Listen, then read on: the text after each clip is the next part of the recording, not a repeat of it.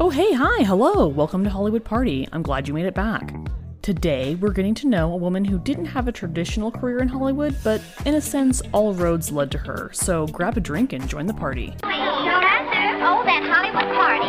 Yes, Mrs. Randy, here's Miss Christmas. Not only I can't hear you. Hello, hello, hello. Hollywood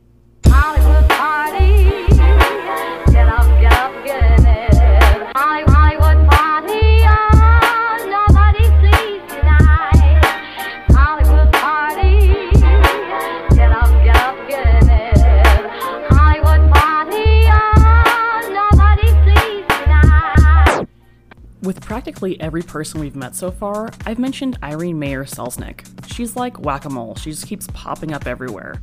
So we might as well get to know her and see what we think. Irene said she had three stages in her life daughter, wife, and theater. She's really underselling herself. Irene pretty much grew up with Los Angeles and Hollywood. That's why she's quoted in so many biographies, because she's seen everything. Her autobiography is called A Private View for good reason. I honestly can't think of anyone who's more Hollywood royalty than her. Irene was the second daughter of Louis and Margaret Mayer, born April 2nd, 1907. Edith, or Edie, was born a year and a half before. Louis said he was happy to have girls because boys leave and he could pick out his sons. Kind of like what he did with Irving Thalberg. Louis had immigrated when he was three years old. His mother had a few children die young, so he was far more attached to her than his father. He and his dad had a scrap metal and marine salvage business. Irene remembered her father as ambitious, a go getter, emotional, and intense. Her mother was friendly, had a thirst for knowledge, and was very generous, especially to her relatives, which Louis could not stand. A quick note about LB plenty of movies and TV shows depict him as having a very stereotypically Eastern European Jewish accent. Get that out of your head. He did not even sound like that at all. He sounded American, he sounded kind of like FDR. So LB got out of the scrap metal business and he bought a theater in Haverhill, Massachusetts. It was originally a burlesque house, but he rebranded it into the Orpheum, cleaned up the acts, and made it a family place, and even had an all woman orchestra. It was such a success that he opened a second theater. Irene went to her first premiere at four and a half years old.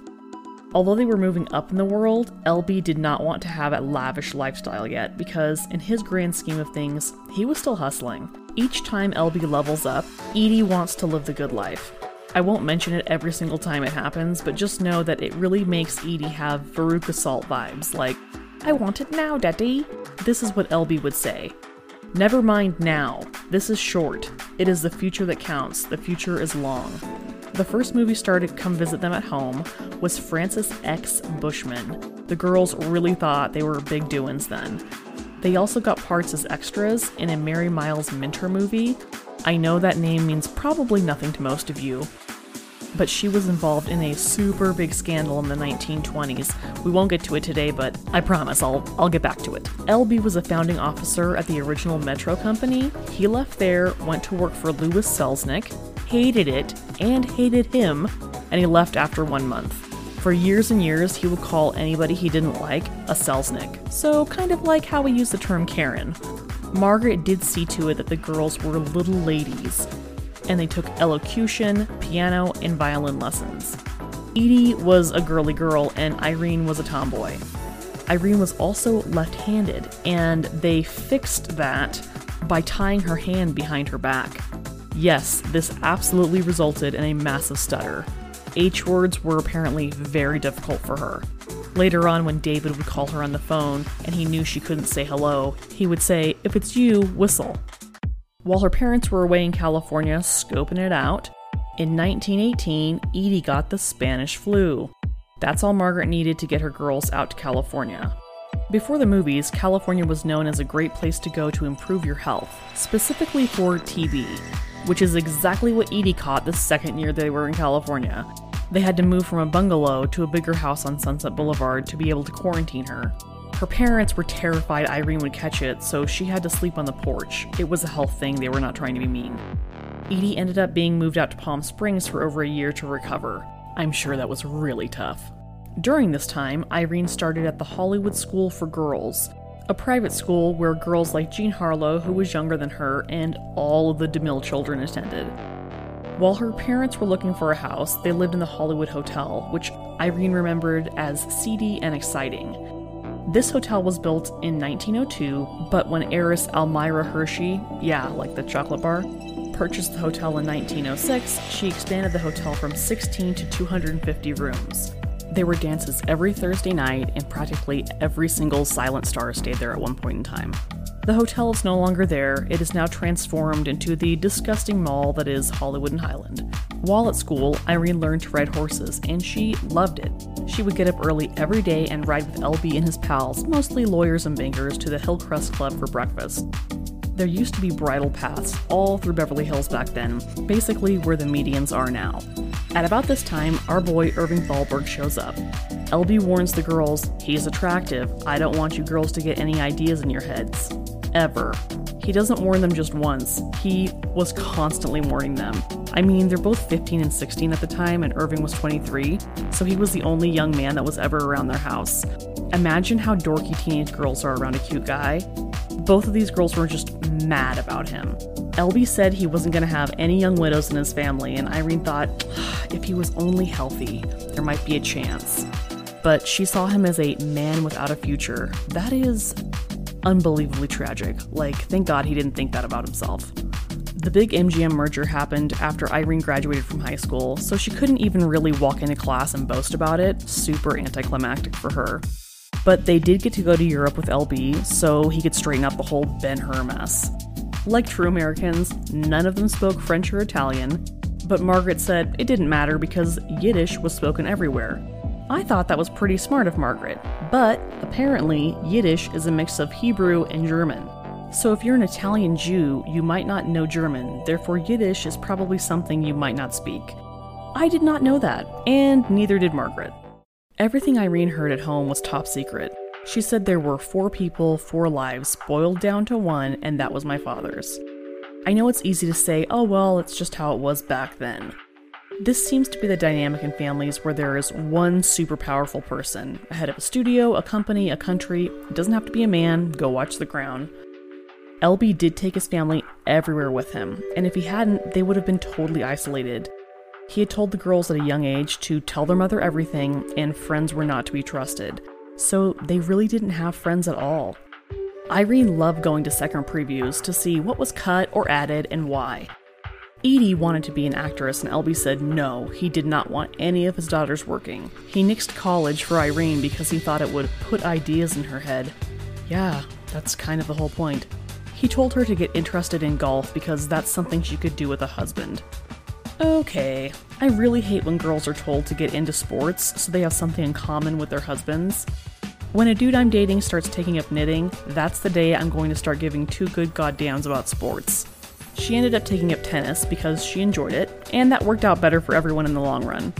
Men were divided up into three groups for her older, married, quite interesting men, the glamorous ones, definitely taboo, and the unknown ones, suitors. She was told to stick to our crowd kind of Jews. Well, she didn't fit in with old world Jews, and she wasn't allowed to go with picture people, and Gentiles got a definite no. The girls both thought their parents were conspiring to keep them single forever. MGM stars were highly trained and had to follow strict rules. Same with the Mayer girls. They had to behave like all eyes were on them. They had to always be neat, nails short, no polish, no smoking, low high heels, and only certain shades of lipstick were okay. A good reputation lasts forever seems to be the family motto. They had to always be on time or early, and they were only allowed to eat wholesome foods, nothing canned. They weren't allowed to chat with the most popular person at the party, but they had to seek out the wallflowers and give them attention. They weren't told what to say, but what not to say, what to think, but not what to feel. So Irene banked all of her feelings and made sure they were totally private. In photos of her as a teen and a young adult, she was very elegant looking, but we might say that she had resting bitch face. Now that we know she was just hanging on to the only thing that was truly hers, it helps give another layer to those pictures when you look at them. Irene said that her family gave her everything except privacy and a sense of worth. Obviously, they were expected to be virgins, and LB wanted them to marry one as well. Edie told Irene they should avoid this at all cost, it will ruin our lives. One evening, LB came into the girls' room and gave them the book Studies in the Psychology of Sex. He told them to never show it to their mother because she was too innocent for that. She had two kids, dude, but okay. Then he shut the door and never spoke of this incident again. In 1925, LB agreed to get the girls all new clothes for a trip to New York. They needed to make an impression because they were getting around the marrying age. The day Irene went onto the studio for a fitting, of course, the clothes came from the studio, why not? It was also the day Joan Crawford came to MGM for the first time. Irene remembered Joan as moon faced, overweight, and had frizzy hair. See, MGM did do really good makeovers. This was also the year that LB built a house on the beach in Santa Monica. And just like the girls' clothes, he would get the studio to build the house as well. He had set designers working six days a week, three shifts a day to get it done. Their neighbor was Jesse Lasky, and I'm sure he just loved that. LB preferred Santa Monica because it was more casual than Beverly Hills. Yet they had four rooms, three servants, a driver, and a handyman. It's not very casual to me. The house is still standing today. After the Mayers left, the house was sold to Pat Kennedy and Peter Lawford. I remember Robert Osborne telling stories of going to parties there when he was new to Hollywood. Sundays at Oceanfront, which was the house's name, became famous for big buffets. The girls wanted glamorous people invited, Margaret wanted relatives, and LB wanted no one. Typical dad. LB's favorite guest was Mr. Hearst, who used to call him Son. When Hearst started building Marion's little ocean house, Irene went to go check it out. Marion apparently never came during the building, so whenever Hearst was there to oversee some different aspects of the construction, Irene would come over and get lessons on design or sculpture or whatever was going on that day. The day the pool was completed, which is the only thing left of the main house, Hearst said they would both christen the pool. He went into the basement where there were crates and crates of swimsuits of all sizes for their guests, except his size. Needless to say, he was not pleased. When it came time to date, LB said, I will never tell you who to marry, absolutely free, any choice you like. However, I reserve the right to say who you go out with. In 1926, the Mayfair Ball was held at the Biltmore Hotel on New Year's Eve. One of the guys at the studio had gotten two young men as dates for the Mayer girls. LB had been assured that David was not like a Selznick, and that he was a clean boy with good character. Almost a decade later, and LB still couldn't stand Lewis Selznick. He hated Lewis's extravagant Park Avenue abode with tapestries and statuary and a Japanese butler. This kind of sounds like Auntie Mame, I'm into it.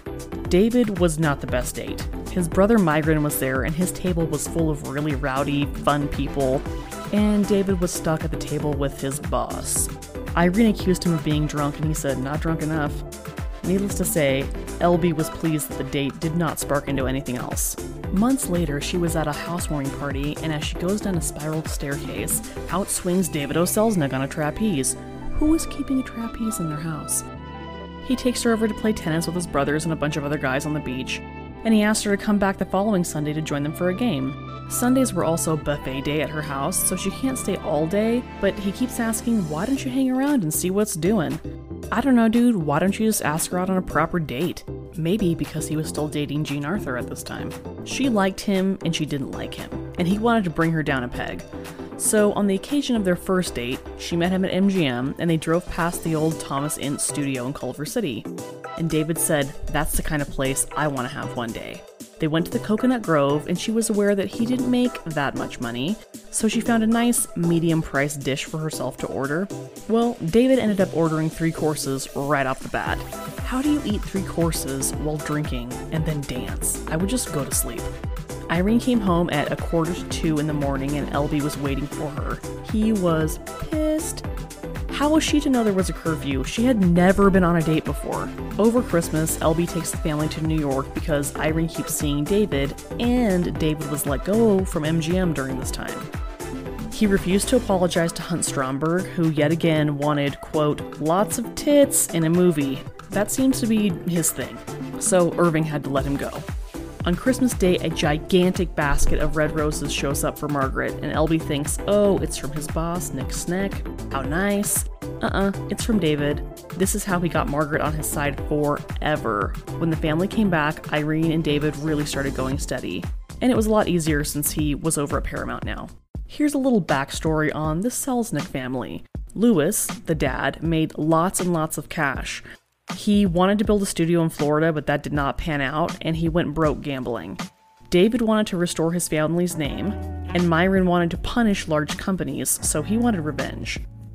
David initially got his job at MGM because his father had sold the rights for Ben Hur to Nick Schenck for exactly what he paid for them. So Nick, being grateful, said, If there's anything I can do for you, and there was, the job at MGM. Myron became an agent because an old Selznick star, Owen Moore, who was Mary Pickford's ex husband, needed help with his contract at MGM. So Myron went in and got him way more money than he initially asked for. There was an older brother, Howard. He was kind of the odd man out because Myron belonged to Mama Selznick and David was the daddy's boy. They were really close. Like, Myron would put David to bed every night until he got married. Yeah. Now that they were serious, David began the process of trying to undo everything LB had molded Irene into. He found value in the joy and pleasure of life right now, not later, like LB. In Irene's mind, David really wanted to be like F. Scott Fitzgerald, but without the pain or penalties of excess. He wanted her to speak up and give actual opinions on previews. She had been to millions of previews, she knew what she was talking about, but just wasn't allowed to speak, at least not before this. He really helped her start finding her voice. Speaking of her voice, she went to see a specialist at UCLA about her stutter, they recommended that she started using her left hand more. It didn't totally disappear, but it really helped her out significantly. While sitting on the beach one day, Irene meets Janet Gaynor and they strike up a friendship. This was her very first friend. She needed someone to talk to about boy stuff. And of course, LB did not approve of having actresses as girlfriends because he said they were after him and not her. In this case, that was totally not true. They were friends for the rest of their lives. When David started proposing, he did not stop. He gave Irene a 5 carat solitaire that she had to wear on a necklace because the rule was they couldn't officially be engaged until Edie found someone. She finally did, and she got engaged to Bill Goetz. She then reminded her father that he had said there would be a time to spend, and she wanted to cash in on that promise now. They had a knockdown, drag out fight, and she won big time.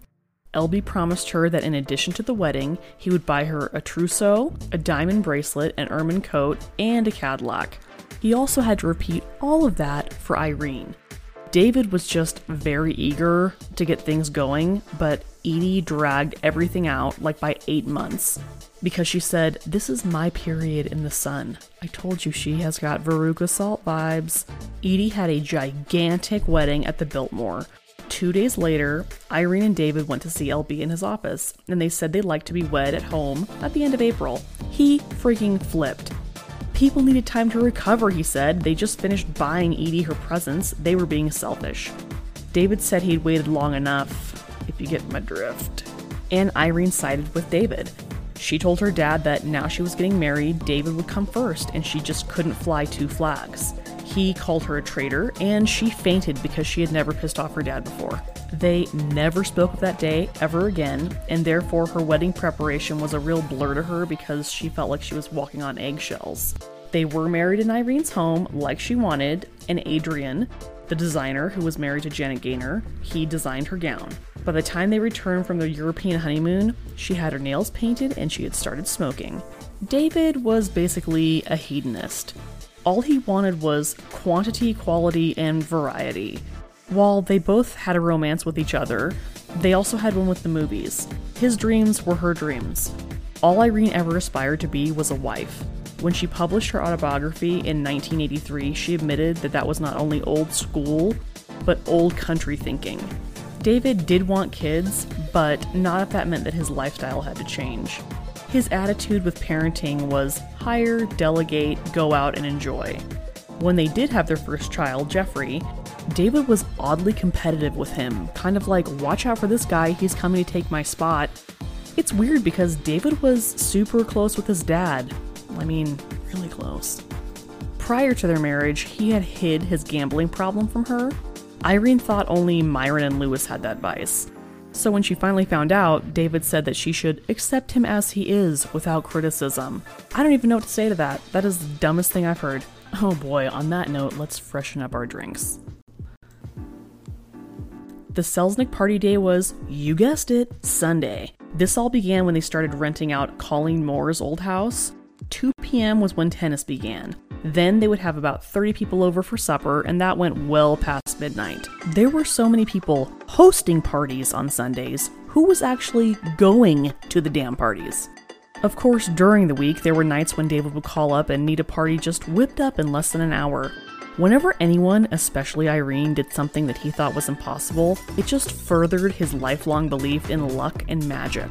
Irene and all of their servants had a hell of a time getting him out of bed in the mornings. She figured he might be narcoleptic or have a thyroid problem. No, so his doctors put him on Benzedrine. He was told to take five tablets. Wow, this was like the miracle drug. It gave him extra days in the week because he didn't even need sleep anymore. The doctor called him back and said, Oopsie doodles. I meant 5 milligrams, one tablet, not 5. David did not acknowledge until much later that abusing these pills might have given him extra days, but it took years off of his life. Irene's first male friend was Paul Bern. I'm not going to repeat his saga, but go back to the Irving Thalberg party if you need to be brought up to speed on old Paul. As I said, Irene had gone to school with Jean Harlow and did not think Paul should marry her. Actually, what she said when he asked if he should marry her was, quote, You'd blow your brains out. Irving was the one who called David with the news, and David said he was going to kill Jean.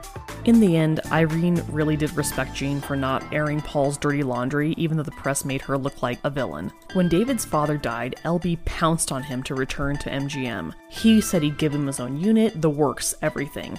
As we know, this is happening right around the time that Irving Thalberg was having another heart attack. Irene never thought her father took advantage of Irving, and she felt that if there was competition between them, it was because the Schenck brothers tried to cook that all up. Okay, LB definitely overworked Irving and did some tricky business with him at the end. Trying to replace him with David was one of those things.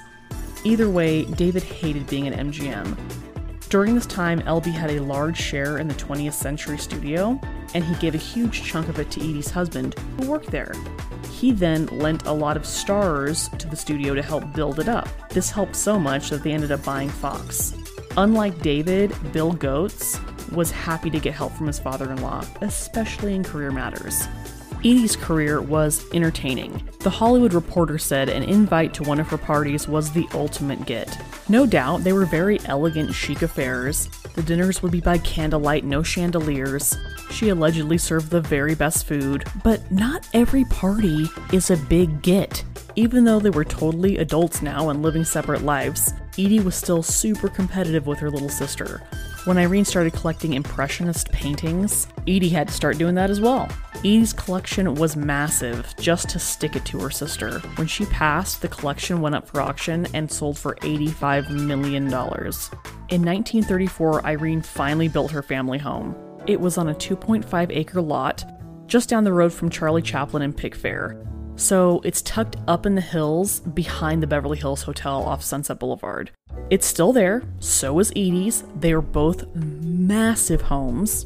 I do have pictures up on Instagram because you need to see them. I just can't do them justice. In the middle of getting the new house set up, Nick Schenck offered David Louis' job.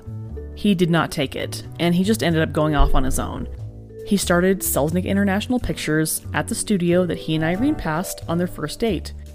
It should be noted that Irving Thalberg gave David money to start his own studio. See, Irving was an awesome guy.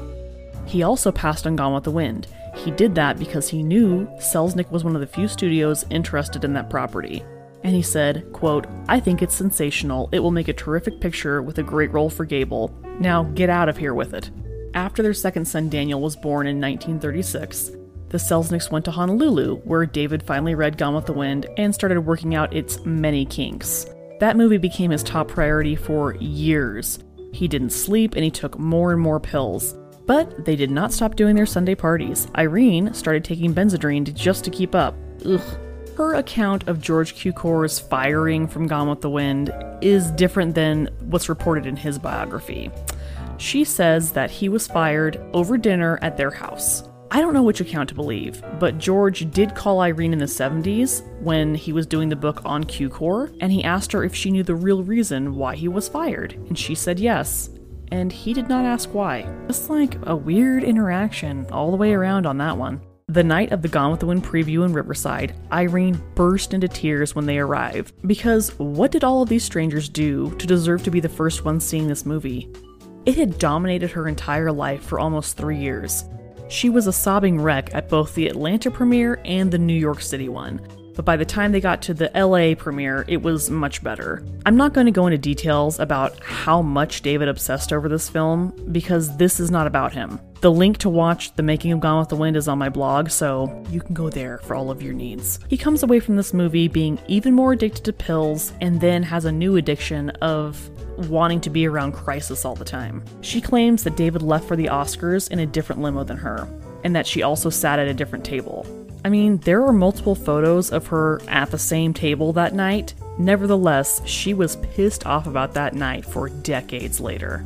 Irene got pregnant again, and David said, It's up to you. So, yet again, she puts his needs first, and they only end up having the two boys.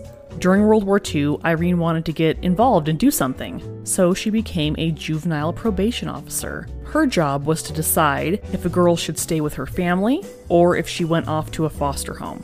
She loved this job because no one knew who she was until she went to a charity event as herself and someone from work was there, so her cover was blown. Around this time, Margaret had to get a hysterectomy, which changed her forever. She had multiple breakdowns, became depressed, and complained of constant pain.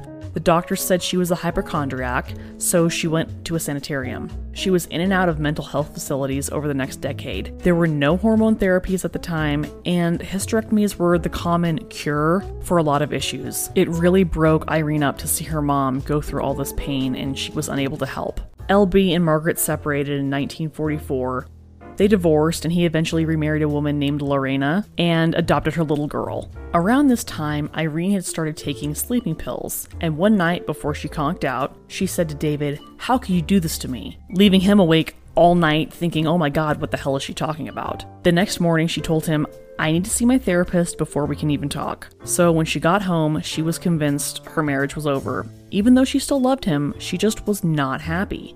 David confessed to an affair. Irene says she was unaware that he was even seeing Jennifer Jones, but no one in Hollywood believed Irene was that naive. She explained to David that she changed what she was willing to tolerate. He said he wanted the old her back and for her to want him however he was.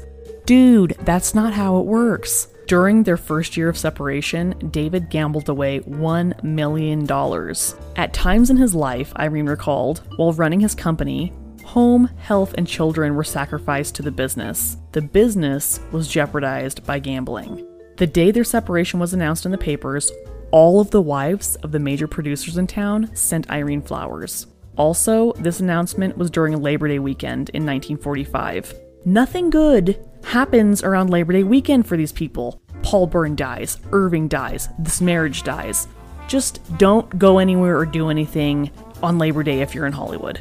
Now that she was single, Irene figured, hey, I want to have a fling and then I'll get remarried because I'm great at being a wife. Katharine Hepburn, Spencer Tracy, and George Cukor all gang up on her and say, hey, why don't you get into theater? Of course, LB wants her to go into the movies.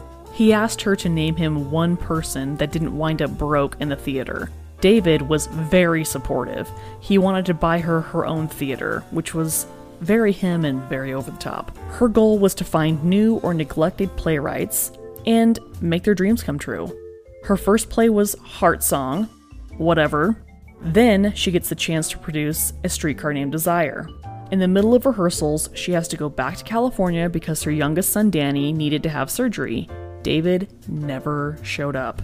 And that lit her up pretty damn good, so she finally sued for divorce. They didn't exchange money, just assets. David ended up marrying Jennifer Jones in July of 1950, and they had one daughter, Mary. He even asked Irene if she would be Mary's guardian if anything happened to Jennifer. What the hell, David? Before Brando got the role he was most famous for, I know dudes love him in The Godfather, but I think Stanley is really the role that put Brando on the map. Anywho, they tried to get John Garfield or Burt Lancaster. Burt Lancaster would have been super hot in this. LB came out for the previews and he told her, You don't have a hit, you've got a smash. Just wait and see. Daddy was right. George Cukor threw her opening night party at 21, and David showed up and was just bursting with pride for Irene. They were clearly best friends. I love how supportive he was of anything she wanted to do, even after they were divorced. Tennessee Williams ended up winning the Pulitzer for the play, and then they took it to London. Laurence Olivier directed his wife, Vivien Leigh, in the play for eight months. His direction of the play was labeled clumsy. Vivien went on to be the only non original Broadway cast member to make the movie. Blanche is essentially an outcast, so that kind of makes sense. Also, Vivien won her two Oscars playing Southern Belles for two different Selznicks. You have to follow a hit with a hit. So Irene did Bell Book and Candle. David ended up buying the rights to that script, turned around and sold them for a profit to Columbia. Good for him.